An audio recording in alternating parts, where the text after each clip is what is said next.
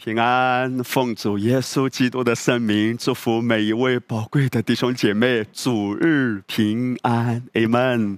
在美好的一天，我们来享受主的爱和他宝贵的话语。今天我真的非常的兴奋，我要跟弟兄姐妹谈论属天的健康。弟兄姐妹，我们都知道阿爸父的心意，就是要叫我们在地上活着的时候，活出他的荣美。耶稣说啊，我来了是要叫羊得生命，并且得着更丰盛。所以我们要深深的知道啊，主的心意就是要叫我们活出更丰盛的生命。什么是更丰盛的生命呢？不是一点点健康，而是极大的健康。不是一点点喜乐，而是极大的喜乐。不是一点点平安，而是极大的平安。哈利路亚！我想起有一个非常有名的解经家摩根，有一天啊，他教会中有一个弟兄来找他谈。那个弟兄是在一个戏剧团做演员的，然后摩根就问他，他说啊，为什么你们的戏剧团这么吸引人呢？通常啊，这个戏剧团在演戏的时候啊，一票难求。那个弟兄就回答摩根一句话，他说，做演员呢，就是把假的演的像真的。后来这个弟兄啊，就反问了这个牧师一句话，他说，为什么今天很多人对于教会所传的，对于基督的信仰完全不在乎，甚至是不屑一顾呢？那个摩根他就反思，讲了一句话，他说，因为很多传道的人，很多神的孩子，把真的活的像假的一样。弟兄姐妹，我曾经看到这篇文章的时候，因为这篇文章里面讲到了这个故事，我深受触动。他说，一个好的演员就是把假的演得像真的。可是你我今天所信的神是这样的真实，又真又活。而他的心意是要叫我们在地上活着的时候，活出他的荣耀，他的健康，他的喜乐，他的平安。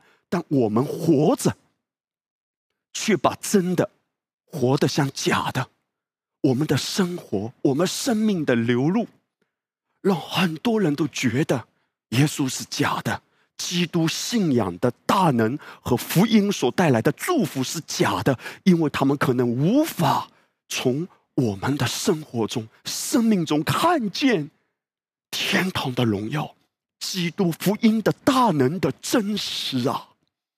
所以今天我们要悔改，悔改到主的心意里，因为耶稣的心意就是要叫你得生命，并且得着更丰盛。哈利路亚！怎么样我们能够在地上活出更丰盛的生命呢？今天我要跟大家谈到其中这一个方面，就是健康的生命。这是神的心啊！在约翰三书里，使徒约翰谈到，他说，弟兄们啊，我愿你凡事兴盛，身体健壮。宝贵的弟兄姐妹，那个愿的原文就是祷告。他之所以这样祷告，是因为他照着神的心意求啊。约翰也说，我们若照主的旨意求什么，他就听我们。这是我们在他面前啊，向他所存坦然无惧的心。宝贵的弟兄姐妹，凡事兴盛，身体健壮，完全的健康是他的心意啊。所以今天我们要在主的面前有这样的悔改。主啊，如果在我的思想中，我身体还有什么症状的，有一种无所谓，反正是小病啊，或者这种情况不是很严重啊，哎呀无所谓，就这么低吧，不允许啊，哈利路亚！神的心意是什么？三个字啊，不允许。他就是希望你完全的健康。今天魔鬼遍地游行，寻找可吞吃的人。可吞吃的人是指什么样的人呢？就是对主的话语无所谓，甚至在有一些的方面跟魔鬼同工，因为魔鬼用各种的手段洗脑，他让我们的心在某一些状况之下渐渐麻木了，渐渐任凭他的破坏，他的搅扰。可知道阿爸父的心中有何等深切的渴望，他巴不得我们与他爱子所完成的功思想上啊是对齐的，是完全一致的。这是为什么主的话语是如此斩钉截铁地提醒我们，他说因为基督如何，我们在世上也如何。诚然我们知道在生命中做王，我们要真的活出来，可能对你我来说都需要一段的时日，不断的在里面吃进主的道，刺进基督的话语，牢牢的被他的话语占据，在每一天生活的历程中不断的连接他，转向他，让他的道来冲刷洗涤建立我们的生命。这是需要一个过程，但是我们不要忘记那个方向是我们一直要这样走的。哈利路亚！无论你身上有什么症状，在一开始的时候容许牧师要给你这句话，这是从圣经而来的。主的心意就是要叫你完全的健康，你什么都不用怕，因为医治者是他，哈利路亚！赐恩者是他，而他的心意就是要叫你全方面的活出这样的健康。你唯一要做的就是安息，就是与他连结，跟他配合，哈利路亚！跟他配合的好，就活得好。那什么叫做跟他配合的好呢？这是我们今天要谈论的，与主同心同行，简称与他配合，哈利路亚！箴言书第四章二十到二十二节，圣经说：“我儿啊，要留心听我的言辞。”侧耳听我的话语，都不可离你的眼目，要存记在你心中，因为得着他的，就得了生命，又得了医全体的良药。我们知道箴言书阿爸父写给他每一位宝贝的孩子，就是你和我的。虽然他是透过所罗门所写，但是当我们今天透过十字架的完工去看箴言书的时候，意义就完全不同。我们知道这是天父写给他孩子们爱的话语啊。他说我儿啊，阿爸父对我们说的，你要留心听我的言辞。我们知道弟兄姐妹，言辞就是话语嘛，而话语就是指道嘛。那在旧约中，当时的以色列百姓对这个真理啊还没有强烈的意识，但是今天在恩典之下，在新约中，我们就知道原来话语就是这道的本体，它是有位格的。约翰福音第一章开宗明义的告诉我们，道就是指基督啊，道是有位格的，太初有道，道与神同在，道就是神。这道太初与神同在，万有都是借着他造的，凡被造的没有一样不是借着他造的。生命在他里头，这生命就是人的光。宝贵的弟兄姐妹，道就是神，道就是基督啊！万物这一切都是从道而来的。哈利路亚！那么这意味着什么呢？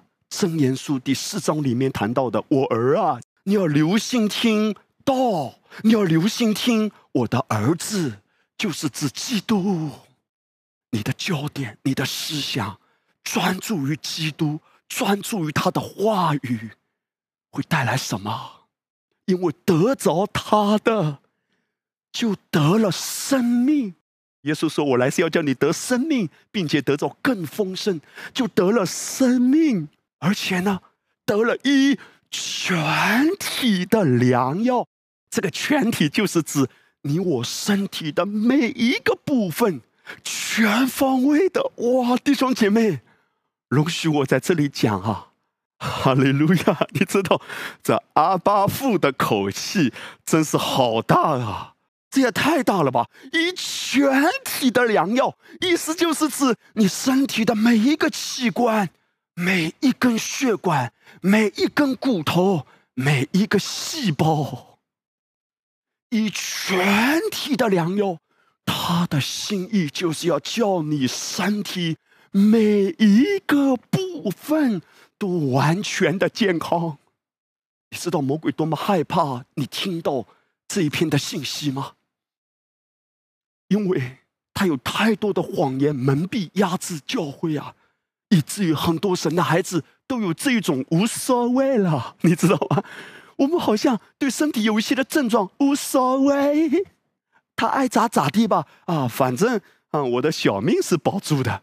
我们可能啊，对身体有一些的症状是完全任凭的，可是神他的心意是说，我要完全的医治你，以全体啊。你知道，就物质层面而言，这世界没有任何一种药物是没有副作用的，对不对？也许这个药物对你身体的这个器官是有益处，但它可能又会伤害你身体的其他很多的部分，所以这是世界之物的典型的特征嘛，就是顾此失彼，甚至拆东墙补西墙。我们明明知道这个药吃进去啊，对身体某一个器官不好，但是为了解燃眉之急，我们不得不吃这个药物，为了要医治更急迫的一种症状。这是世界之物的典型特征啊。世界上没有一种药是医全体的，是没有副作用的，世界之物没有。可是有一个超自然之物，就是指主的话，当然还有道的本体，就是指基督本身。他说你得着他，就得了生命，并且是医全体的良药。宝贵的弟兄姐妹，不要妥协啊！神的心意就是要使你全然的健康。当然，我们为着今天医学的进步和发展而向主感恩，因为我相信这也是神对人类的祝福。但是我们知道，在自然之物，在自然界，任何世界之物终有局限。而主说，他的话，他的道，他自己本身所带给人的是全方位的祝福，这是神何等宝贵的应许啊！今天你如何对待道，会决定你的身体的健康到什么样的程度。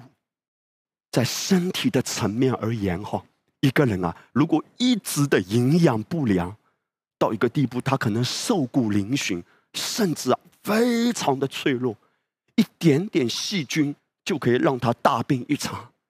我不知道有多少弟兄姐妹你看过，曾经在二战的时候，纳粹啊他们建的一些集中营，把犹太人关到里面。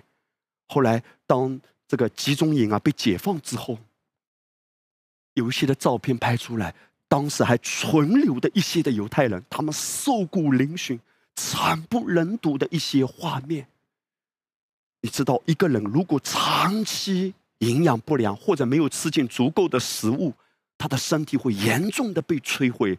同样的，一个人属灵上啊，如果营养不良，他每天眼睛看的、耳朵听的，他吃进来的不是干净的粮食，是世界上很多不干净的世界的话语、人的话语，甚至是魔鬼有很多的谎言渗透进一个人的思想里。他吃进来的内在的营养啊，如果没有足够的被供应进来的时候，他的里面也是极度憔悴，极度的衰落。而你要知道一个属灵的原则，外面的兴盛是从里面的兴盛开始的。你的里面兴盛了，外面一定会开始兴盛彰显出来的。同样，里面若不兴盛，里面如果营养不良，外面如何健康兴盛呢？那么我们如何与神配合，如何与神同工？刚才读的箴言书第四章，我儿要留心听我的言辞，侧耳听我的话语。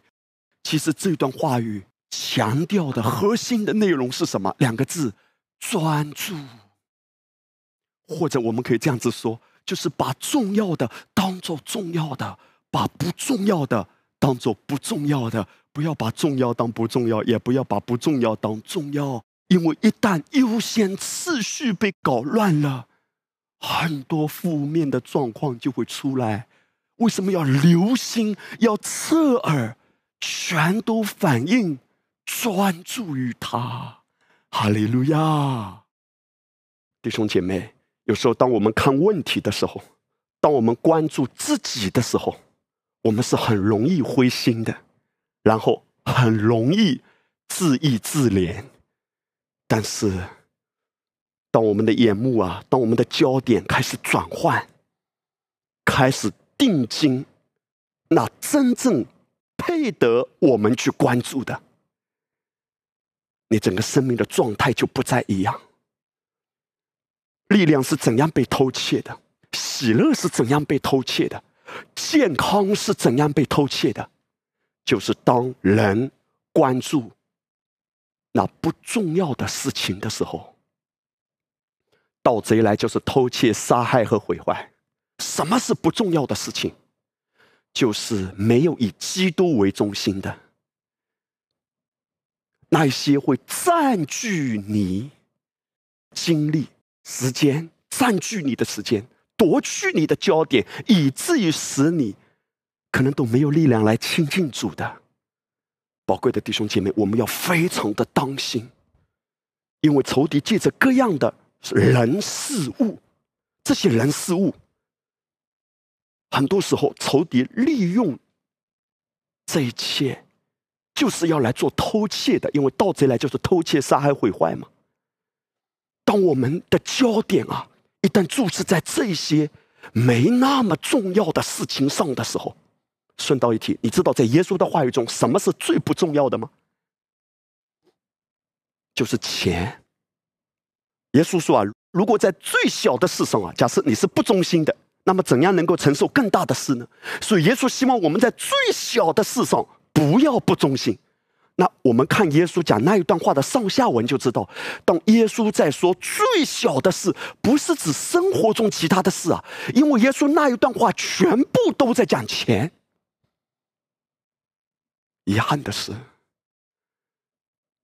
因为魔鬼知道怎么样把最小的事放大，成为神孩子思维中最大的事、最重要的事，甚至重要到一个地步，亲兄弟反目成仇的，重要到一个地步，弟兄姐妹之间四分五裂的，因为钱的原因，重要到一个地步，让一个服侍神的人失去原则的。你看到魔鬼是多么的诡诈，他只要把这些耶稣眼中最小的事放大放大，成为你家庭中最大的，成为你个人生命中最大的。麻烦来了，因为紧随而来的就是保罗说的，如果有人贪爱钱财，就被引诱离了真道，就用许多的愁苦把自己刺透。当人把最小的事当作最大的事，或者既或不是最最大的事，却也是很重要的事，麻烦来了，人的喜乐、平安、安息、睡眠、健康、脑细胞是怎样被偷窃的？就是把不重要的当重要，把重要的当不重要，不认识什么是重要，什么不重要。弟兄姐妹，当人把不重要的当做重要的，当人把没那么重要的看得太重要，那真正重要的就从你的生命中被偷窃，你的喜乐、你的健康被偷窃。但是魔鬼给人的一个蒙蔽是什么呢？就是让人觉得说，哇，这个怎么可能不重要啊？这个对我来说很重要啊！可是如果你真的把重要的当重要，当耶稣在你的生命中居首位的时候，所有你原先觉得重要的，虽然在耶稣的眼中不重要，但耶稣全部都会带过来的。当人优先次序对的时候，他的生命每一个部分才会归位啊！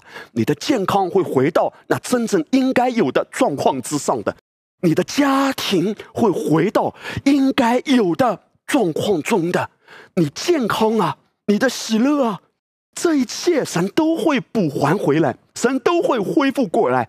当你开始真的意识到，在我的生命中什么是最重要的，谁是最重要的，哈利路亚！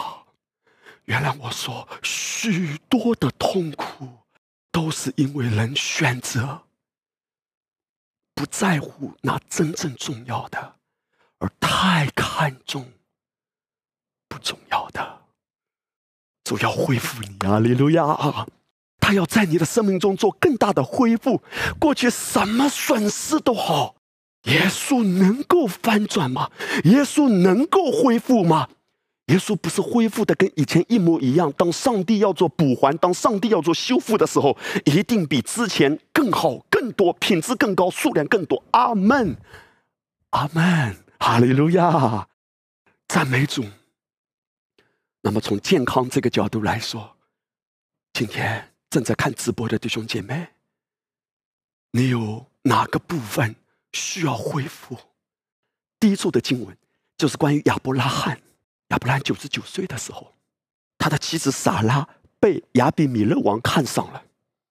他的妻子九十岁，他的妻子经历了返老还童的恩典。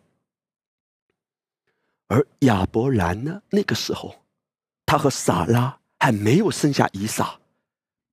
后来因为亚比米勒把撒拉抢去了，上帝就在梦中对亚比米勒说，你这个死人啊，你看上帝站在亚伯拉罕这一边，因为亚伯拉罕跟神是有盟约的，有盟约的人就是占便宜的。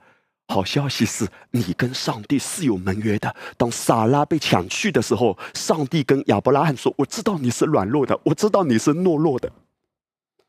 哎呀，不知道怎么回事，讲到懦弱我就看到自己的脸孔。亚伯拉罕是懦弱的，哇！但上帝还没有骂亚伯拉罕哎。事实上非常让人惊讶的就是，如果你去查考整本圣经，但凡讲到亚伯拉罕的，无论亚伯拉罕有多大的软弱和失败，嘿，弟兄姐妹，圣经都很诚实的把它记载下来，对不对？可是你从来没有看到上帝定罪亚伯拉罕，一次都没有。再说一遍，你翻遍整本圣经，无论是旧约记载亚伯拉罕的事迹，或者是新约的作者在论到亚伯拉罕的时候，从来没有一次谈到上帝责备或者说上帝定罪亚伯拉罕，因为亚伯拉罕跟神在一个恩典的盟约中。上帝跟亚伯拉罕说，不要怕，这是我的征战。上帝亲自介入。后来因为亚比米勒王做了这件事，他整个王宫里他的使女都不能生育。那怎么办？上帝就用一个还没有生下孩子、九十九岁高龄的亚伯拉罕，为同样还没有生孩子的亚比米勒家里的仆人祷告。这是一幅什么画面？一个不配的人为另外一群不配的人祷告，结果荣耀的作为彰显出来。我是一个什么人？我是一个最不配的人。我们祷告团队这一群的同工们是什么人？是不配的人。但是上帝就是用着这一群不配的人，为另外一群，我没有意思冒犯你哦，但很抱歉，你也是不配的。但是当一群不配的人为一群不配的人祷告，恩典就显明了。当好事情发生的时候，这就证明不是任何人的功，这单单证明耶和华要得着完全的荣耀。我每一次读到一段圣经，我就要跳起来说阿们，就是神恩待那忘恩和作恶的人。主啊，我感谢你，你拣选了我，你竟然使用我。而主对我的一个提醒是什么？虽然亚伯拉罕自己还有一大堆问题，他自己的需要还没有看见突破，哎。但是不妨碍他跨出去，上帝其实在这里面教导亚伯拉罕一个原则：当你自己还没有看到突破的时候，不要关注你的问题，你先跟随神的灵去做。上帝说来为他们祷告，就为他们祷告。哎呀，我自己都没得着，怎么好意思为人祷告？去，哈利路亚！因为神在教导亚伯拉罕，不要再关注你的问题。虽然你自己没有突破，但当你踏出去，当你去祝福别人的时候，反而你自己也被祝福了。你看到紧随而来的撒拉和亚伯拉罕生下了以撒，哈利路亚！以撒被生下来了。第二个例子也是如出一辙的，当约伯为他三个朋友祷告，那三个朋友啊，原先啊还有很多定罪约伯的，约伯极度软弱。后来约伯转向主啊，他开始为那三个朋友祝福。哎，发生什么事情？约伯自己也经历了极大的补还。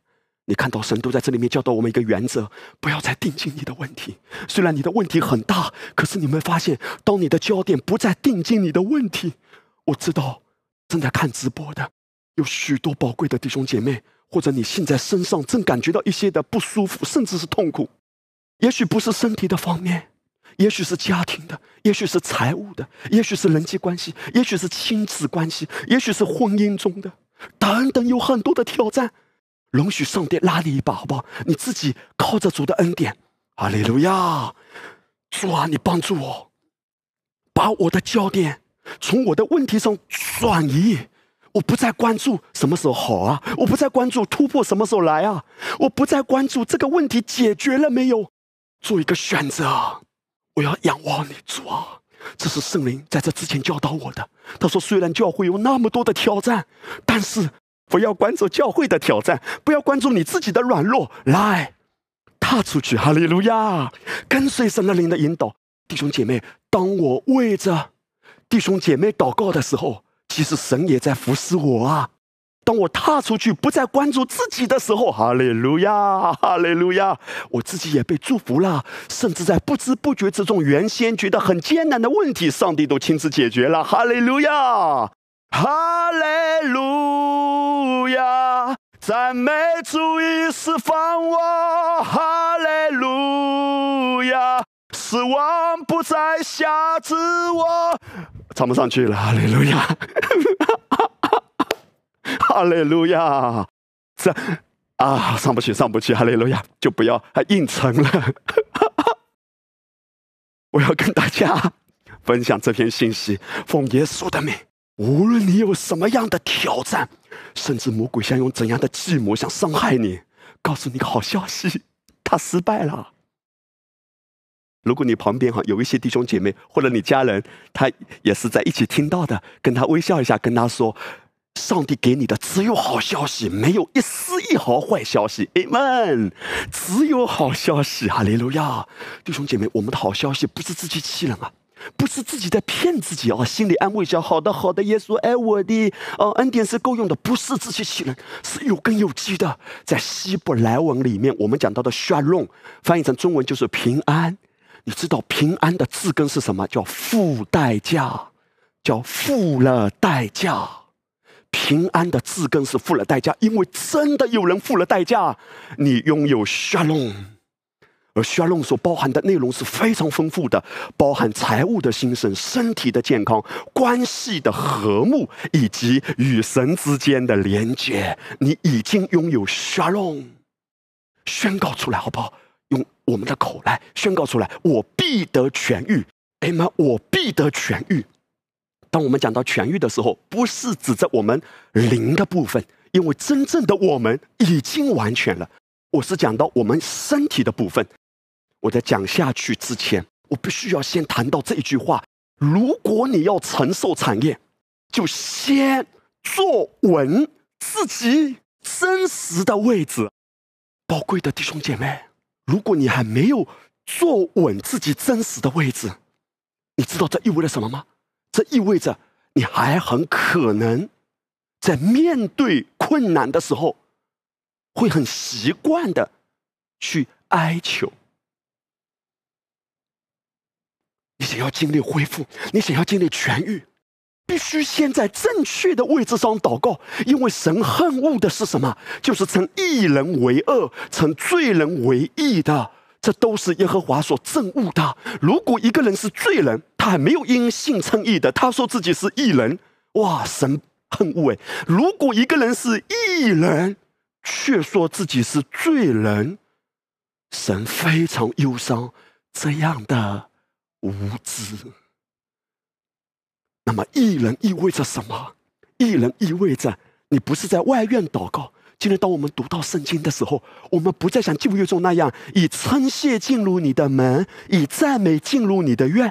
以前啊，我们不明白恩典启示的时候，我们在教导大家敬拜赞美的时候啊，我们竟然以前啊真的是不知道啊，我们会告诉大家哦，敬拜赞美，我们第一个呢先来到外院，然后先赞美啊，先蹦蹦跳跳，哈利路亚，哈利路亚，哦，先在外院啊热闹热闹，然后呢慢慢慢慢进到内院，然后呢进到圣所，然后进到至圣所，哇，还在律法的思维中哎。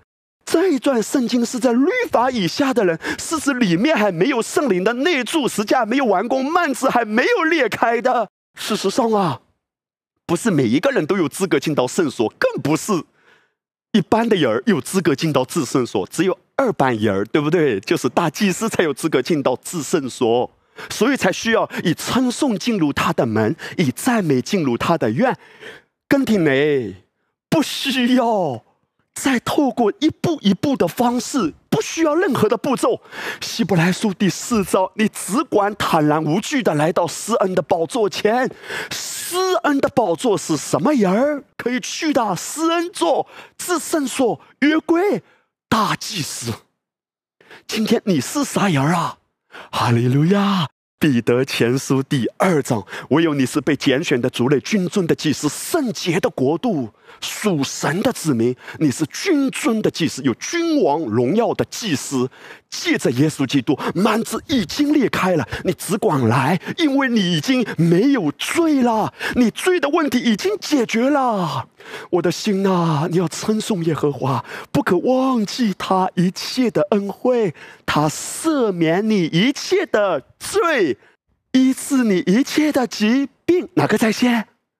是先赦免你一切的罪，医治你一切的疾病。因为人啊，身上所有的病症是由亚当堕落之后、犯罪之后所带来咒诅的结果。今天一个真正重生得救的，在基督里，你要看见真正的你是没有罪的，罪的问题已经被解决了。既然是没有罪的，就不可以把自己当罪人。如果你真的意识到这一点，那意味着啥呢？意味着我要坐稳我真正的位置。我今天的位置是啥位置啊？我与基督一同坐在阿爸父宝座的右边。那个位置啊，罪人是不能坐的啊，一半罪人，一半义人也是不能做的啊！说自己虽然是因信称义，但还觉得自己是老旧人，还有老旧人的，对不起，也是做不了的。要么完全称义可以做，没有一半得救的，没有啊！耶稣已经使你称义了，但还要用好行为来维持你的得救身份，没有这回事的。因为百分之百耶稣，百分之零我们自己。人一切的功在神的眼中都看为污秽，人的义都像污秽的衣服。所以如果你真知道你已经称义了，请坐稳你的位置。宝贵的弟兄姐妹，鼓励你啊，哈利路亚。如果你正在看直播哈，来，我是鼓励你啊，把手放在心口，对自己说，我是百分之一百的义人。那么这意味着什么？如果在罪的权势之下，一定紧随而来的是各样的病症、缺乏、困苦。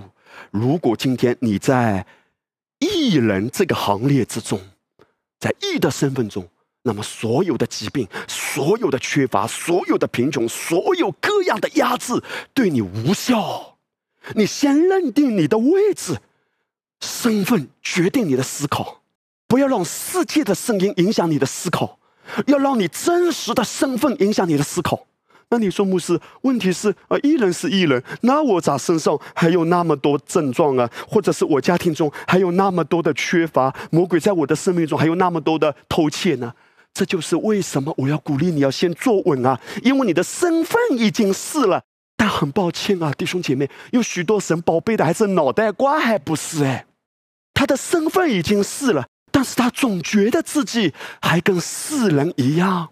他还在现象界来判断自己的身份。刚才啊，师母已经提醒我，她说：“慧慧，不管你心里有多大的负担，表情这个眉毛啊要上扬一点，不要把别人吓到。有时候啊，讲到讲讲太迫切了，这表情就严肃起来了。”师母已经提醒我，她说：“帅辉，哈利路亚，释放你帅的荣光吧，喜乐一点。”但是呢，真的是心里很有负担的，我必须要告诉你哦。无论你现在身上有什么症状，无论你家庭中有什么问题，奉耶稣的名，现在让你的脑袋瓜回到你真实的位置上，好不好呢？好不好呢？哈利路亚！回到身份上，在基督里我已经得胜了，我的问题耶稣已经解决了。魔鬼告诉你说哪里解决了？这个没解决，这个没解决，身上的症状没解决，这里症状没解决，这里症状，这里痒，这里痛，这里不舒服，这里难受，很多问题没解决，已经解决了。不允许自己看现实说话，我要允许自己在灵里说话，我要凭着真实说话，我要让灵里的真实影响物质界的现实，不允许物质界的现实拦阻灵界真实的涌流。我奉主耶稣基督的圣名来祝福你，祝福你，祝福你，在灵里真实的位置上说话，回到你的位置上。你的位置是什么？哥罗西书第一章十二到十四节，又感谢父，叫我们能与众圣徒在光明中同得基业，他救了我们脱离黑暗的权势，把我们迁到他爱子的国里。阿们啊，在爱子里得蒙救赎，罪过得以赦免。宝贵的弟兄姐妹，你知不知道今天你已经拥有一个护照？那个护照是上面写着什么？哈利路亚！我是讲属灵的护照，上面写着神爱子国度的子民。那么神爱子国度的子民意味着什么？意味着基督如何，我在这世上也如何。因为在这个国度里的是代表这个国度的王活在地上的，教会是天国在地上的大使馆。今天当中国要派遣一个大使在邦交国，那个国家代表本国的时候，你要知道他所有的资源不是由邦交国那个国家给他提供的，都是由他的祖国给他提供的，因为他在那个国家代表他自己的国家。今天你是什么人？你在神爱子的国度里被差派，在这个地上代表差你来的那个国家。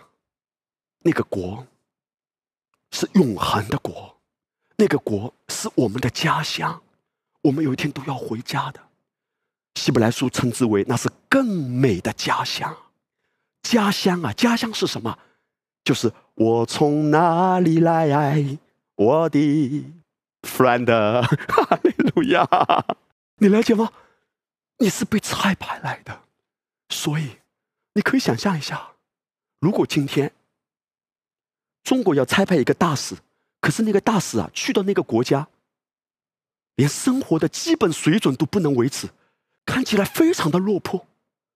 我告诉你，差他去的国家怎么可能视若无睹？差他去的国家怎么可能不给他提供充足的资源？今天，如果你是神爱子国度在地上的代表，你真的认识自己的身份吗？你是什么人？我本天上一王子，暂时潇洒在人间。你是王差你来的，你是天国的王供应你的，你是由天国的王保护你的。你知道你是有保镖的吗？你是有天军天使的吗？还记得以利沙看见那围绕着他的天军天使火车火马。回到你的身份上，他是我的医治者，是我的盾牌，我的山寨，我的避难所。回到你的身份上，我是神爱子国度的百姓。这意味着什么？这意味着无论在现实界你感受到的是什么，你要在灵里面有一个神圣的不妥协，说我不妥协现实界告诉我的。现实界告诉我似乎是缺乏的，现实界告诉我似乎前面的道路非常艰难，现实界告诉我身上这个症状还没有消失，另外一个症状又起来了，现实界告诉我，医生的检查报告告诉你说，哎呀，你身上还有某一个问题，哎呀，看起来有点危险等等。我要来鼓励你，不要妥协，不要妥协，让这种圣言，让这种话语进入你的心啊。所以我刚才谈到，为什么你的身份已经是异人了，但是很多人的生活的样子看起来还像罪人呢？这不是一个神的孩子应该有的生活啊！所有的关键就是在心思意念的战场，你定睛哪里？你想谁？你看谁？你吃什么？你喝什么？哈利路亚，思密达！吃喝真实的话语，真实真实的道，我不妥协，这个叫做神圣的不妥协。其实耶稣教导我们，在生活很多的层面跟人打交道的时候，你驯良像鸽子，但灵巧像蛇，就是有智慧。可是在这件事情上是绝对不能妥协的。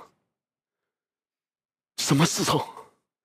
只要你生命中所拥有的是十架完工之后神说你不可以有的，那么你就不能妥协。如果你身上还没有的，但是十架的完工之后你应该要有的，可是你现在还没有的，那么就不可以妥协，说没有就没有吧，不可以。神的灵要兼顾你，神圣的不妥协，你必得痊愈。因为十架的完工之后告诉我，真理告诉我，耶稣已经百分之一百的为我担当了，他没有一寸肌肤是好的，遍体鳞伤，所以我没有一寸肌肤，我没有一个器官是不健康的。但凡还有一个部分不健康，我神圣的不妥协，我不可以容许魔鬼的谎言对我说，哎呀，你身体也已经不错了，只是还有两个部分不健康，百分之九十八已经很好了，百分之二也就这么低吧，反正这种慢性疾病吧，已经二十八年四个月多五天了，哎呀，就放弃吧，每天还得为这件事情领圣餐，算了吧，也没没怎么见突破呀，你看到好事情吧，可能都发生在别人身上，咋就不发生在你身上啊？不错了不错了，其他几个部分啊都已经挺好了，就这个部分啊算了吧。有时候啊你就渐渐妥协了。曾经当你听到关于五谷新酒和油的讲道，哇，你仿佛看到三层天的光照亮你灰暗的心房，你觉得得到启示了，哈利路亚。然后你每天拿起饼和杯，拿起五谷新酒和油，你高默自己，你宣告在生命中作王。可是有一些的部分你得着了，你经历了，但还有一些的部分你妥协了。魔鬼他会把人等待的时间变成麻木的时间，变成抱怨甚至苦读的时间。恩典在哪里？我不是反对上帝爱我，但是在这件事情上我就放弃了，我就觉得很难再经历了。谎言，神圣的不妥协吧，哈利路亚，神圣的不妥协。上帝还有多少的恩典是你还没有经历的？神爱子国度的丰盛，回到位置上啊，哥姐大嫂，哈利路亚，大哥翠花二柱子，回来，哈利路亚！回到你的位置上，不妥协。哈利路亚！我刚才讲的是身体健康的部分，财务的部分也是一样。他本来富足，却为我成了贫穷，叫我因他的贫穷可以成为富足。魔鬼可能给你一个谎言，说：“哎呀，你已经不错了，比之前已经好很多了。”诚然是我们有知足的心，我们有感恩的心。可是听好，神的心意不是让你自己刚刚好，因为神就是愿意爱你、爱你、爱着你，祝福你、祝福你，哈利路亚，祝福你，永远不止息，哈利路亚。满意出来，我们不是要做工，不是要逼自己为主发光，不是要逼自己去爱人、祝福人，而是说我里面有一个真实的洞见。属灵人看透万事，因为十架的完工带给我是真实的富足。我不是追求财富，我不是追求世界的成功，但是这一切会追随着我。当我里面有一个神圣的饥饿，每一天以基督为中心来到主面前说：“主啊，所有还没有发生的，还没有彰显的，可是跟十架的完工之后，这些本来都已经是给我的，只是他现在还没有彰显的，我不可以退步，我一步都不能退，我已经没有地方可以退了，我只能往前走的。”魔鬼可能告诉你说：“妥协吧。”魔鬼告诉你说：“算了吧。”医生都可能会给你一个引号的好建议，说：“哎呀，这个状况吧，能维持住就很好嘞，就不恶化了，已经是一个神迹了呀，连不恶化都是神迹了。”你听了啥感受呢？你听了会不会想说：“哎呀，感谢主，只要不恶化就好了，就这么低吧。虽然每天还可能要吃点药，或者偶尔还要花点钱，但是只要不恶化，我就感恩了。”是，当产业从灵界到物质界彰显的时候，可能需要一个过程，但是我不能够退步，不能够妥协说。说医生说不恶化都是神迹，那我就认可这一句话。No way！ 让神圣的不妥协在你的里面坚固你吧。当耶稣医治人的时候，耶稣从来没有做事做一半，让一个人觉得上天堂不敢当，下地狱不愿意当，挂在空中叮叮当当，知道吗？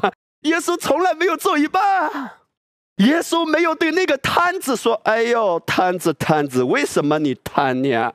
啊？是不是什么犯罪了？别人都说是你妈妈犯罪还是爹爹犯罪呢？”所以啊，耶稣有没有对他说：“好吧，那你选择左腿还是右腿？”啊，有吗？耶稣一句话，瞎眼看见，瘸子行走，耳聋的人听见，哑巴的人开口说话。耶稣没有对哑巴的说：“哎，哑巴呀，我觉得你还不是很虔诚，看你的样子啊，圣经读的还不够多。那这样子吧，我们就分单和双啊。如果今天是这个日历哈，如果今天是一号单数的哑巴，如果是双数的二号啊，可以开口说话，就一半一半。”从来没有。当耶稣要解决问题的时候，耶稣总是釜底抽薪，耶稣总是把问题连根拔起，耶稣总是彻底的、毫不客气的败坏那黑暗的权势。哈利路亚 ，Amen 啊，哈利路亚！不能太激动，年轻人不能太激动，哈利路亚！但是我里面有一个神圣的渴望，弟兄姐妹，上帝要在你的生命中做一件新事啊！神圣的不妥协。如果你看到耶稣曾经这样子做，而圣经希伯来书告诉我们，我们的主耶稣基督昨日、今日，直到永远，都是一样的。出货方已经出货了，现在是领受方的态度。领受方，你咋想的？你说咋想的？我要呗，哈利路亚。虽然我们要，但问题就是啊，我们活在这个世界，我们的心思意念啊，把不重要的当重要。别的声音进来，我们渐渐就麻木了，又忘记了，又妥协了。主要让你回去，必然的恢复，必然看见翻转。说出来，哈利路亚！说我必必然看见翻转。 Amen。 弟兄姐妹，根据你的位置说话，而不是根据你的感受说话。哈利路亚！再说一遍，根据你真实的位置说话。根据你真实的位置，你的家必然兴盛；根据你真实的位置，你必然活出圣洁的生活。也许在你的生活中还有很多的恶习，甚至是不为人知的引证。不要定罪，因为靠你自己可能根本改不了。你是心里愿意，但常常觉得力不从心。你先回到位置上，即或你有软弱的时候，依然对自己宣告主的真理：我因公义得建立。 在基督里，我是圣洁的义人，无论有多软弱，要想到主的真理说，说罪在哪里显多，恩典更显多，恩典就是流到我这样软弱的人。哈利路亚！我不妥协，我不妥协，我不容许魔鬼这样的谎言接受进来。魔鬼对你说：“你就是这种人儿，你这辈子都改不了，你这种脾气，知道吗？你知道吗？魔鬼常常在你的脾气前面还加一个 S I。有人会告诉你，你这种 S I 脾气。” 哇，你都接受了。今天你要翻转你的思维，说哈利路亚 ，In Christ， 在基督里我有火脾气，我的脾气有心有火，我的脾气呀，温柔的不得了。你们觉得我温柔还是不温柔？ 哈利路亚！我要常常在灵里面真实的对自己说：耶稣如何柔和谦卑，哈利路亚！我也如何，我也如何柔和谦卑，哈利路亚！耶稣如何喜乐，我也喜乐，哈利路亚！耶稣如何与天父亲密，真实的我。 已经跟他合一的，我要看见自己，他永远不离开我的，他永远不放弃我的，一直根据我的位置说话。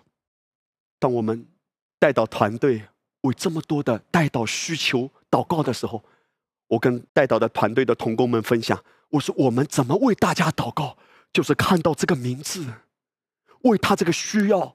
在灵界里发出信心的话语，我们所说的话要跟十架的完工一致，因为神的作为是超越时空的，超越了时空的祝福，温云的爱，哈利路亚！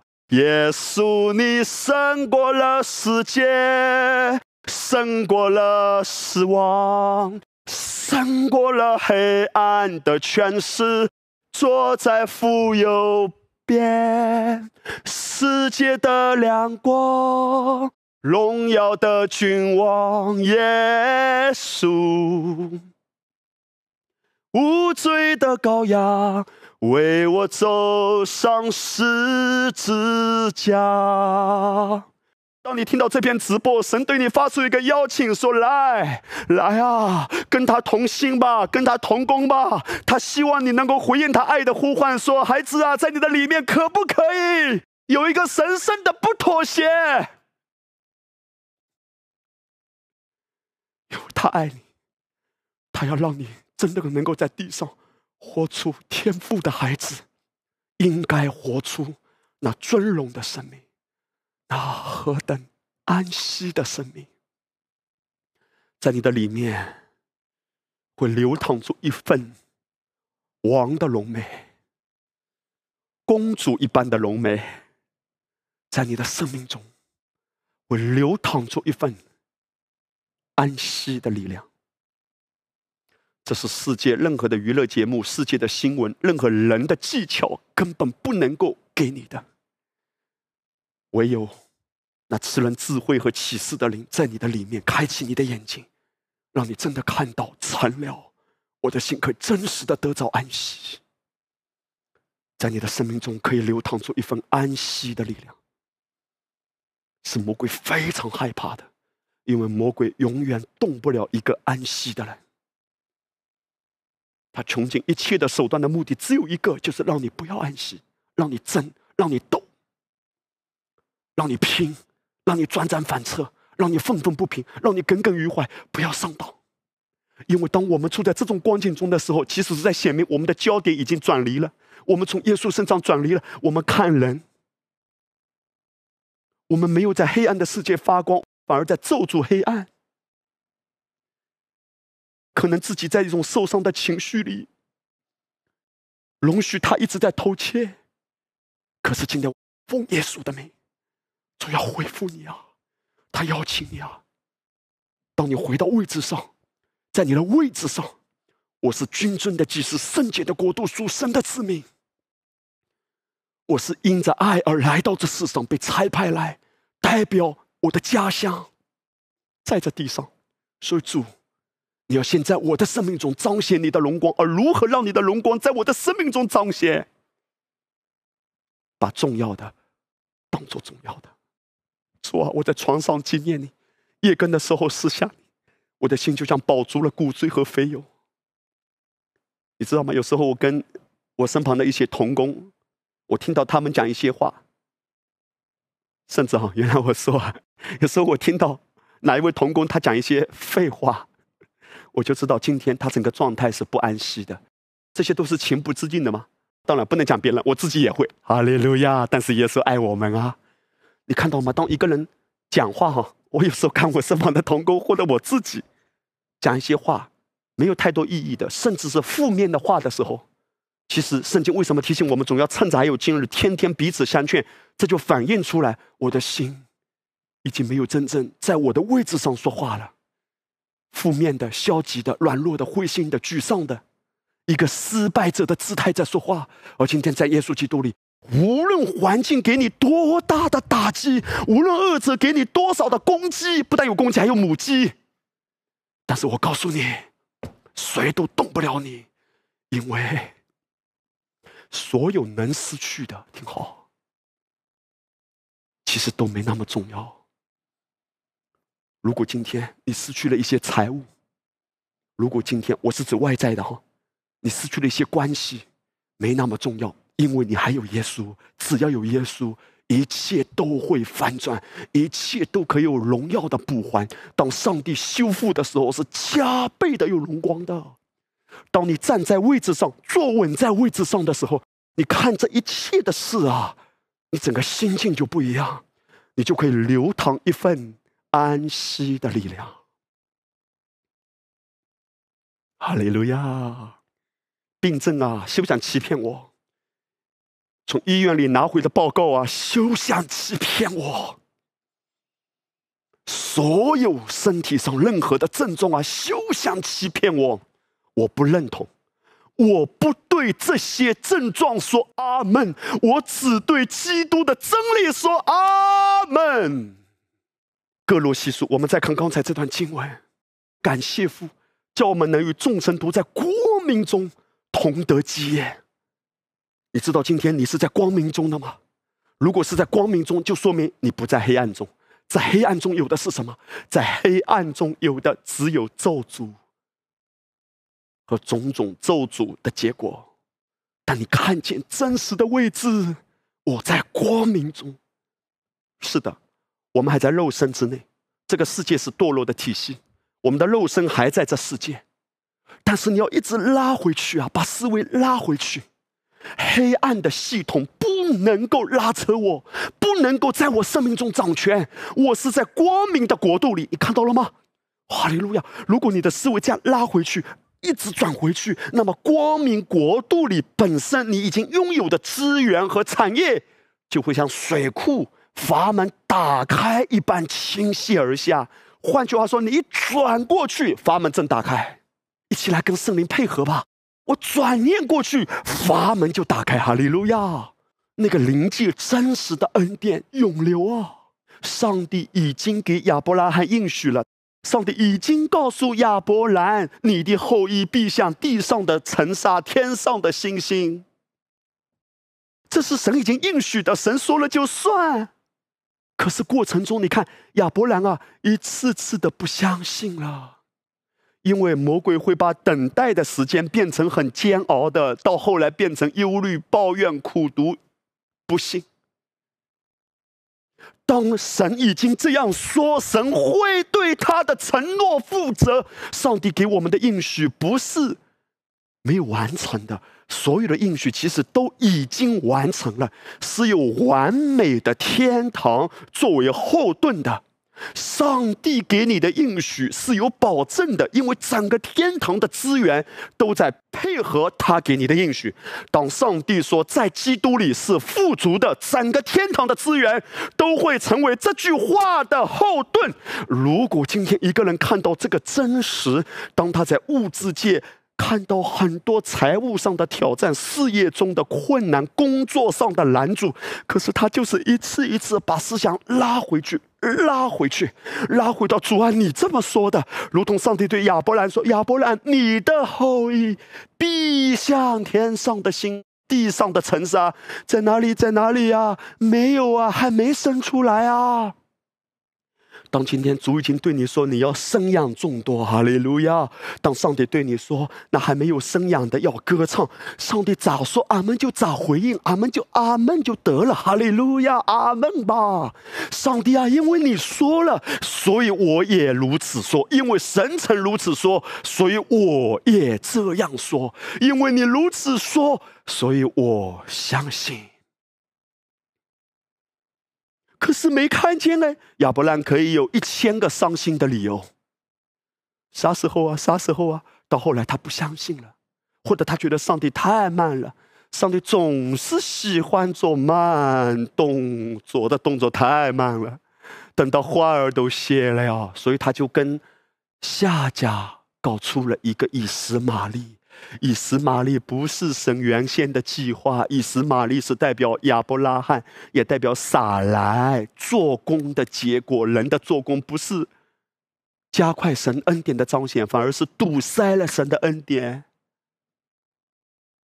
因为在这个过程中，这世界的事，就是肉体的情欲、眼目的情欲和今生的骄傲，都会夺去人的注意力。人走走走就不相信了。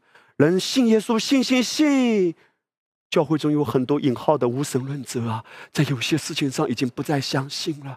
也许可能觉得自己等的有点久，或者这个过程中啊，一些攻击的声音又来，甚至别人会让你质疑曾经得到的启示。当你聆听恩典福音的时候，可能你在某一个点上是有启示的，但是可能啊，当魔鬼的谎言来，当负面的环境来，因为魔鬼他穷尽一切的手段的目的只有一个，让你不信。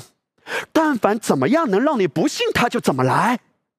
可是主呢，他的心意就是但凡怎么样能够让你信，他就怎么来。哈利路亚！今天你选择了正确的方向，你选择仰望主。就算你里面在有一些的方面是很难相信的，不要定罪，就算你不信都不要定罪。哈利路亚！你跟主说，你说主啊，在这个方面我真的信不下，在这个方面我真的很软弱，在这个方面啊，我觉得别人可能会经历到，我就觉得自己很难经历。没关系，跟他说，他有很多方式可以恢复你的。我曾经跟他说，主啊，在这个真理上我信不下，在这个点上我真的很难完全的有领受，我很难坚定啊，主啊，但是我知道这是你的真理，就是我信不下。你跟他说，他会向你解开的。他甚至透过异梦哈、啊，让你晚上做个梦，他都可以对你说话。弟兄姐妹，坚定来到主面前。就算还不相信的，或者说信心不足的，没关系，就算你流露出来，你觉得自己信心很不足，他依然爱你。只要你来到他面前，你知道吗？其实你很有信心，因为你还来到他面前来。但凡还来到他面前的，带着疲惫的身体也好，带着灰心的状态也好，只要来到他面前，他都算你是有信心的，因为你还来到他面前啊，你还仰望他啊，哇！你正在正确的方向中，哈利路亚！恭喜雷啊！你正在正确的方向中，哪怕一声叹息都达到他私人的宝座前。你现在可能感觉到自己的身体都是疲惫的，或者你刚刚去医院检查，那个检查报告不那么乐观的，但你来到主面前说：“主，点亮我，坚固我，让我根据我真实的身份说话。我是阿爸父的宝贝。”我不是一个失败者，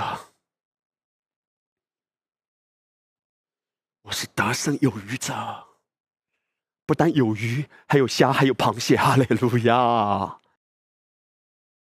哎妈，为这个缘故啊，你的心完全安静下来，说主，帮助我把重要的当作重要，帮助我把不重要的当不重要。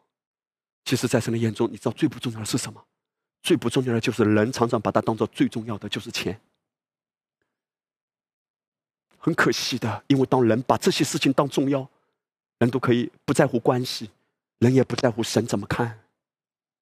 因为这种网罗对人的辖制很大，甚至人用诡诈的方式伤害别人。今天啊，今天啊，我们每一位宝贵的弟兄姐妹，就要擦亮我们的眼睛。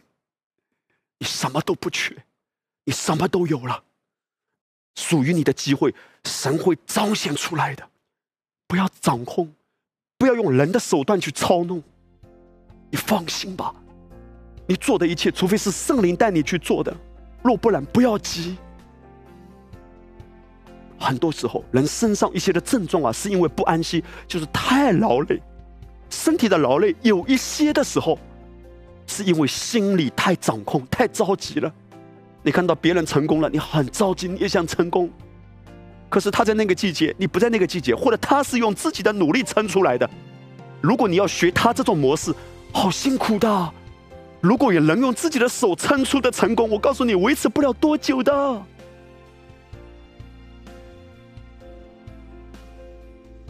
一切都从安息中发出来吧。根据你的位置来看自己的人生，根据你的位置来看自己前面的道路。Amen。哈利路亚！我们现在来唱下面这首诗歌。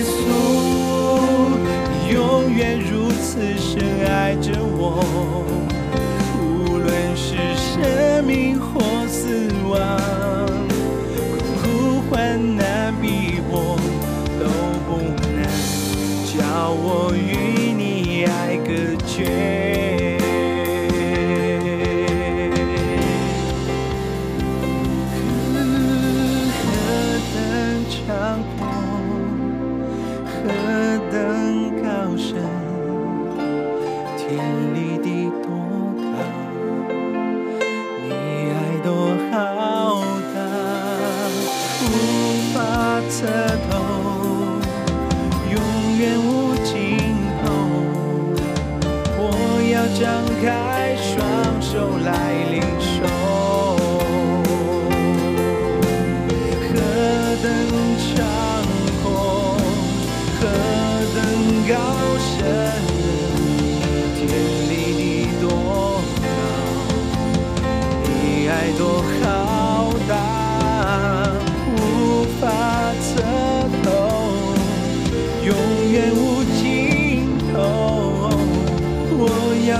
开双手来。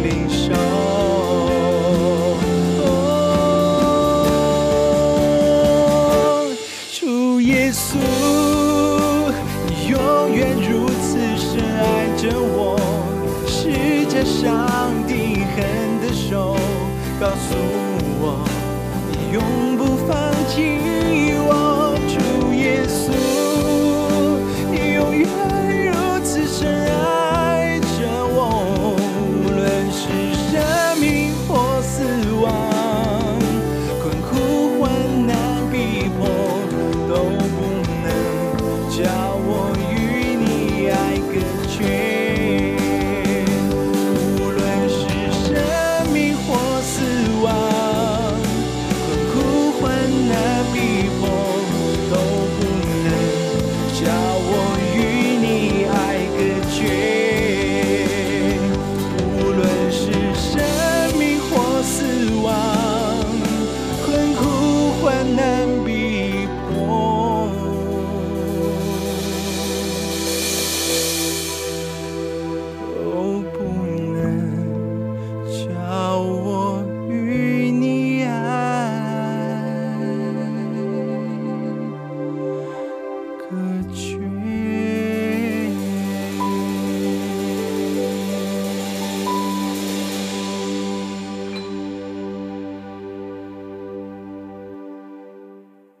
Hi church, I'm Pastor Dan. Blessed Resurrection Sunday to you. Today we have a very precious couple that's here with us. This is a story of how God touched them, their family, especially their child, Elijah. So sit back, enjoy, and be very blessed. Hi, I'm Gerald. I'm thirty-five this year. Hi, I'm, I'm Anna. I'm thirty-six. I'm five. We met while serving in their ministry. So that's how we kind of got to know each other and eventually got together. Elijah was actually uh, a surprise. we, were not, we were not planning for a second kid. Victoria was eighteen months old when I realised I was pregnant. Everything was, was going well, but one day, I think when I was twenty-six weeks pregnant, in the middle of the night, I, I woke up um, with like very bad cramps. It was a feeling that I had it before when I was going into labour. Then I realised that my, my water bag actually broke. So I, I, I told him that I think I, I need to go to the hospital. An ambulance came, it brought me to N U H and they told me, hey, you actually are in labour already. Any moment, like, actually, you can give birth. And they told me that all the incubators are taken up. They said, let us call, like, the neighbouring hospital, maybe S G H and K K H. They came back and then they said, like, uh, so sorry, uh, the doctors in that hospital said it's too risky because you were likely delivered in the ambulance and both you and the child may not make it. You know, your lives may be endangered. Pastor shared before, when Jesus was born, there was no place in the inn, and I just cried out. I said, God, because there was no space for Jesus, there must be a space for Elijah. Then shortly after, I think the senior doctor came in and told us that they have an incubator that's on standby for babies that are already um, in the hospital, but they will make an exception. Yeah, so that was the start of a very, very long process. Because baby is too small, he's only twenty-six weeks, his lungs are not developed yet. They will have to inject steroids, grow his lungs faster, but at the same time, they have to inject something to slow down the contraction. They say you have to hold in at least twenty-four hours. Your heart will also be pumping very fast.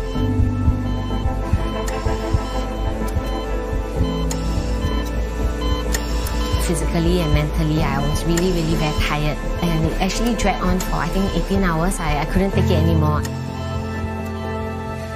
I said sorry to him. I said sorry that I cannot, I cannot hold it anymore.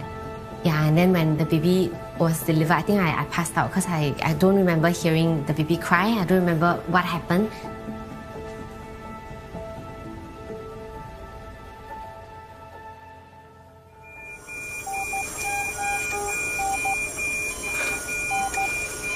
Elijah was born weighing less than one kilogram. When he came out, the first thing the doctor did was to make sure that he was breathing.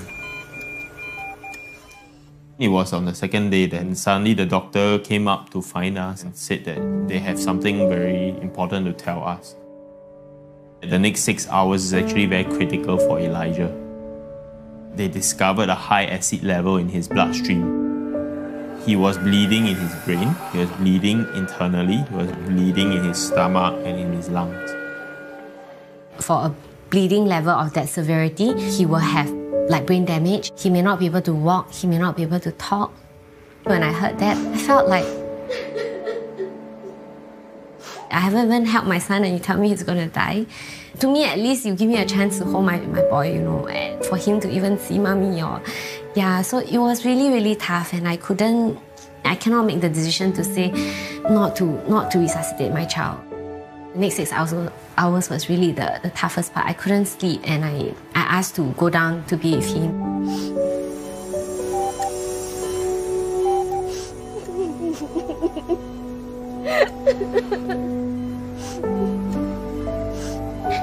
I was very helpless.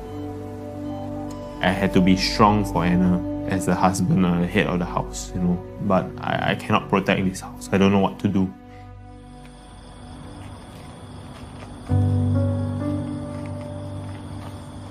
I remember just sitting down at the curbside, pouring out my heart to the Lord.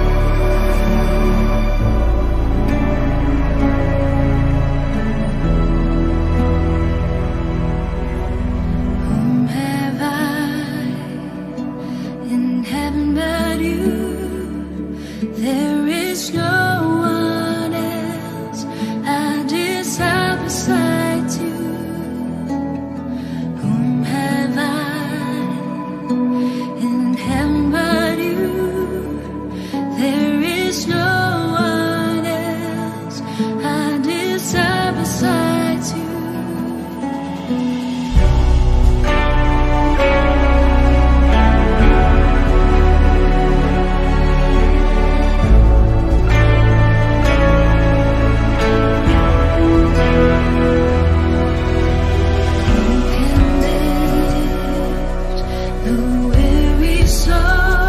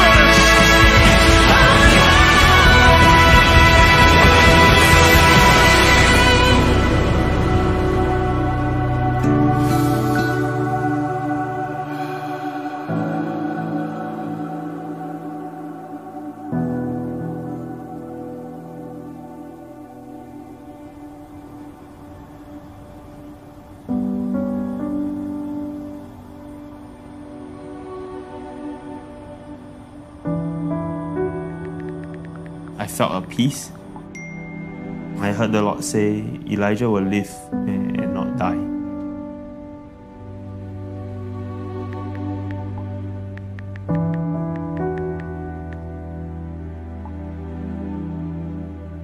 After the third day, the doctors started to tell us that uh, Elijah's um, I C level was stabilizing. The bleeding in his uh, brain, his stomach and his lungs had also begun to subside. Even though um, the critical period was over, it was still difficult. What they told us is there could be a hole in the heart. You know, he, he could have um, lungs problems, he could have eye problems. It was a daily fight to not look at what my natural eyes can see, but to look to what the Word of God says He has made Elijah, that, you know, he is fearfully and wonderfully made. We decided every day when we go and see him, we will take the Holy Communion. We will speak over his body parts, literally. The Word of God, when spoken, is creation in process, giving Elijah new lungs, you know, lungs that, that could not have developed in, in the mom's body, or give him, like, um, a new brain despite the bleeding. And day by day, we saw him, like, like grow. The doctors would say, oh, he, he takes a bit more milk through the tube feeding. We started to see that he is slowly but surely progressing. I remember uh, the Lord was very sweet. He used, like, Victoria to encourage us. One night when I was putting her to bed, I said, why don't we pray for Titi?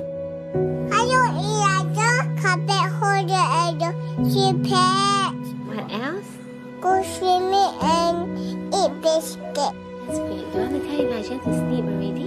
Elijah, good night. Good night. I love you. See you tomorrow. When I heard it, I, in my heart, I knew that the Lord, the Lord is in this with our family. It's almost like a vision for us to, to keep in our heart that Elijah will come home, you know. That was really what we held on to. And shortly after that, in one month plus, he actually moved out from N I C U, and the nurses, the doctors, even some of the mummies that I see, they were surprised because they knew how severe um, his condition was. He was in a high dependency ward. He was there for about two more months. Then he, he came back home. The doctor was telling us when he was doing the discharge, he said, we actually never expected him to survive. You know, he, he did so well. I remember one of my worry was, I do not know how will care be like when he's home. Do I need an oxygen tank? Do I need the monitor to, like, measure his heartbeat and all? But he came home with nothing except himself. So yeah, he came back in three, after three months to be reunited with the Tete, finally.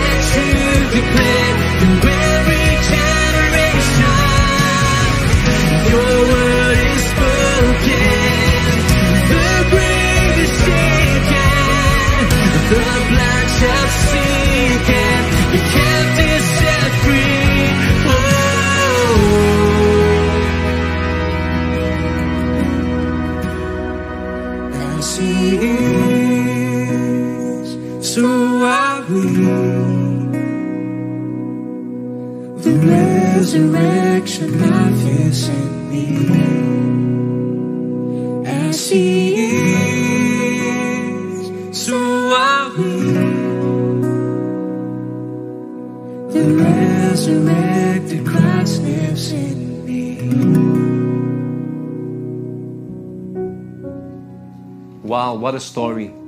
What an amazing testimony of the goodness of God.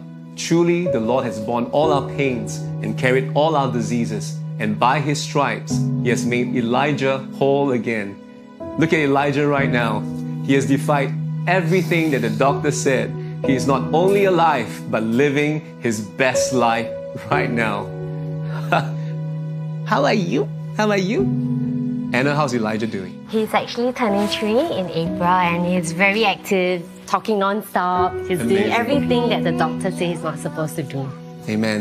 Truly, this is the faithfulness of God in your family. Amen. Church, what began with despair, what began as a death of hopes and dreams, the Lord turned it into a trophy of His grace. The doctor said this child would never grow up normal. He would never be able to speak. He would never have a normal childhood. But today, Elijah is healthy, Elijah is smart, Elijah is strong, and Elijah is so very cute. And Elijah say, Amen. Amen. Praise the Lord. Hey church, is there something you are believing to see come alive in your life? I want you to know that Jesus is the one who is able to do exceedingly, abundantly, above all you can ask or imagine. Let's partake the Holy Communion right now. And as we receive, I really believe that every dead area in your life will come alive. Today, as we receive the communion, we are not just celebrating the death of our Lord Jesus Christ, we are partaking of the same power that raised Jesus from the grave. Amen. As you see this family and what God has done for this family, God is painting a Hazon vision in your hearts and your minds to believe God for the same. As God did this for this family, God will do the same for you. In Jesus' name, amen. Shall we lift up the bread right now?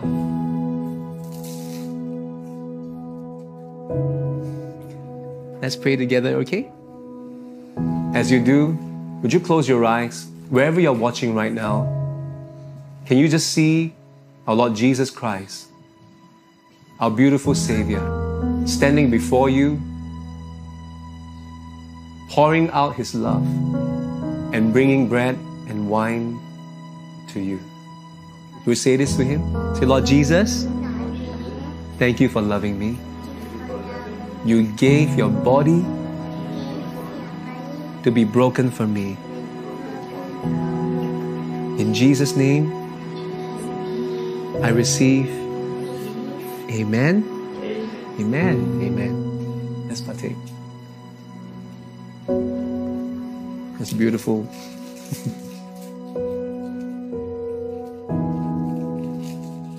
Church, as you lift up the cup, would you see our Lord Jesus Christ with nail-pierced hands coming before you, bringing the cup of forgiveness, the cup of blessing, the cup that tells you all your sins are put away, and that you are right now the righteousness of God in Christ forevermore. You are God's beloved, you are righteous, made perfect in Him by His blood, and you are blessed. You are blessed with all of God's blessings. Amen? So would you say this to the Lord Jesus right now? Say, Lord Jesus, thank you for your great love for me. Your precious blood washed away all my sins and made me a child of God. And I thank you, Lord. Today, every dead thing comes alive. Every dead area in my life, in my family's life, they come alive. In Jesus' name, amen. Please partake.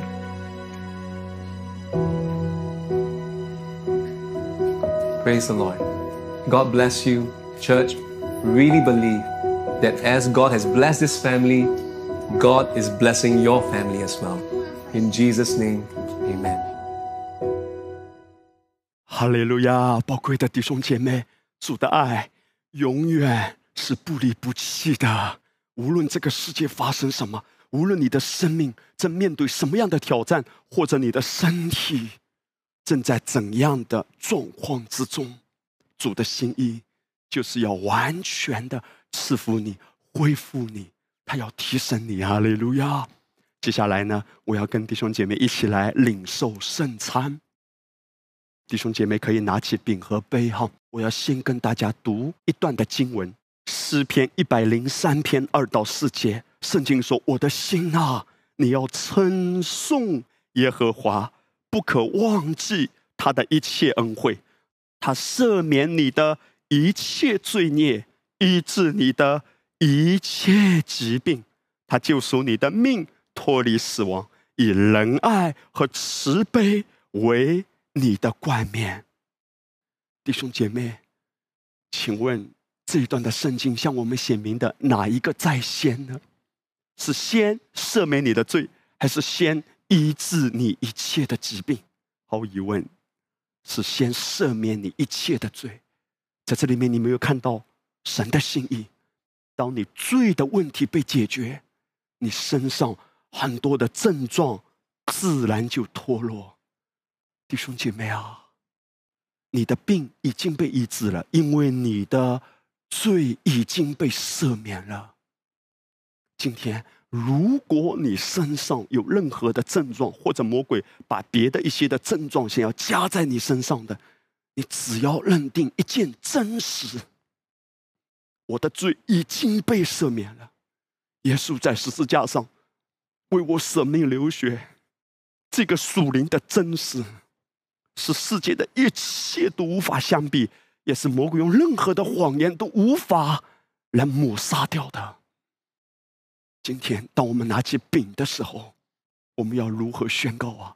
我要说：谢谢主，我已经得健康了，我的病已经被医治了。弟兄姐妹，不要看着现实，而是要定睛于真实，因为你罪的问题已经被解决。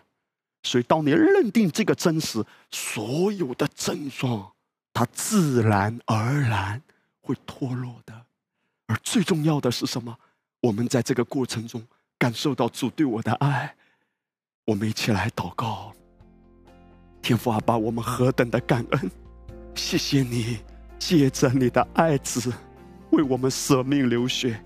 主啊，你像羊被牵到宰杀之地，又像羊在剪毛人的手下无声，你是这样的不开口。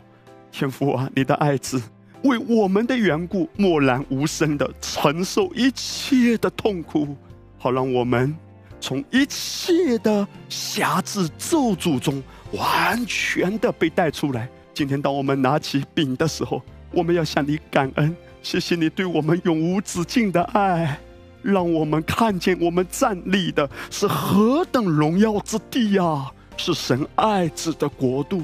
无论我们的身上有任何的症状，就是在现在，主啊，我感恩，因为我们身体上一切的症状都算不了什么，所有的症状都要完全的从我们身体每一个部位彻底的被摧毁、被挪开，因为真实的我们已经完美健康了。就是现在，我们拿起饼来，我们感恩的领受。主啊，谢谢你，全然的感恩，认定真实，认定真实的身份，神圣的不妥协，定睛于我们真实的身份的时候，把我们里面已经有的荣耀、得胜的生命流淌出来、彰显出来。就是在现在，我要如此的宣告：我们中间任何一位身上有任何症状的，彻底的恢复，彻底的恢复。我感恩祷告，奉耶稣的名，阿门。来，弟兄姐妹，我们一起来领受饼。哈利路亚。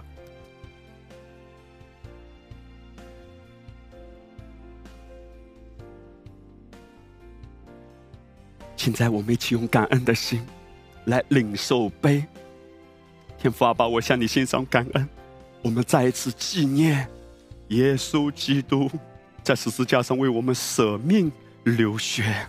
主啊，你说每逢吃这饼喝这杯的时候，为了要纪念你，我们不是纪念自己的罪，我们乃是纪念你。我们的焦点不是关注自己的问题，我们乃是关注耶稣基督何等长阔高深的爱啊！就是在现在，主，当我们拿起杯的时候，我们看见这个杯所代表的神圣的含义，一滴宝血就洗净我们所有的污秽。我们自己永远无法靠着自己的功，无法靠着自己的良善，无法用自己的善功来交换洪恩的，唯有耶稣的宝血白白的临到了我，耶稣爱的拯救已经临到了我。所以主，今天我们站在这一人之地，坦然无惧地承受一切一人的产业。你的话语是如此斩钉截铁地告诉我们说，一人啊，必有恩惠慈爱追随的，必有恩惠如同盾牌护卫着一人的。我们感恩啊，天父啊，我们看见自己在你的面前已经洁白如雪，何等的珍贵，在你的眼中是何等的宝贝。每一天靠着你的恩典大大的张口，你要使我大大的被充满。我们每一位都在基督里活出不可思议的何等荣耀的生命，我们来领受领受啊，哈利路亚！如此的祷告感恩，奉靠耶稣基督得胜的名，阿们，哈利路亚！来，每一位尊贵的义人啊，我们一起来领受耶稣的宝血，哈利路亚！何等美好的恩典！记得好弟兄姐妹，神圣的不妥协，每一天啊，紧紧的连接主，连接基督。每一天醒来的时候，先想到他。你不是踏入缺乏，而是踏入供应；你不是踏入疾病，而是踏入健康；你不是踏入问题，而是踏入答案。你的路越走越光明，你的身体越活越青春、健康、活力四射的。哈利路亚！祝福你，大大的祝福你啊！阿门。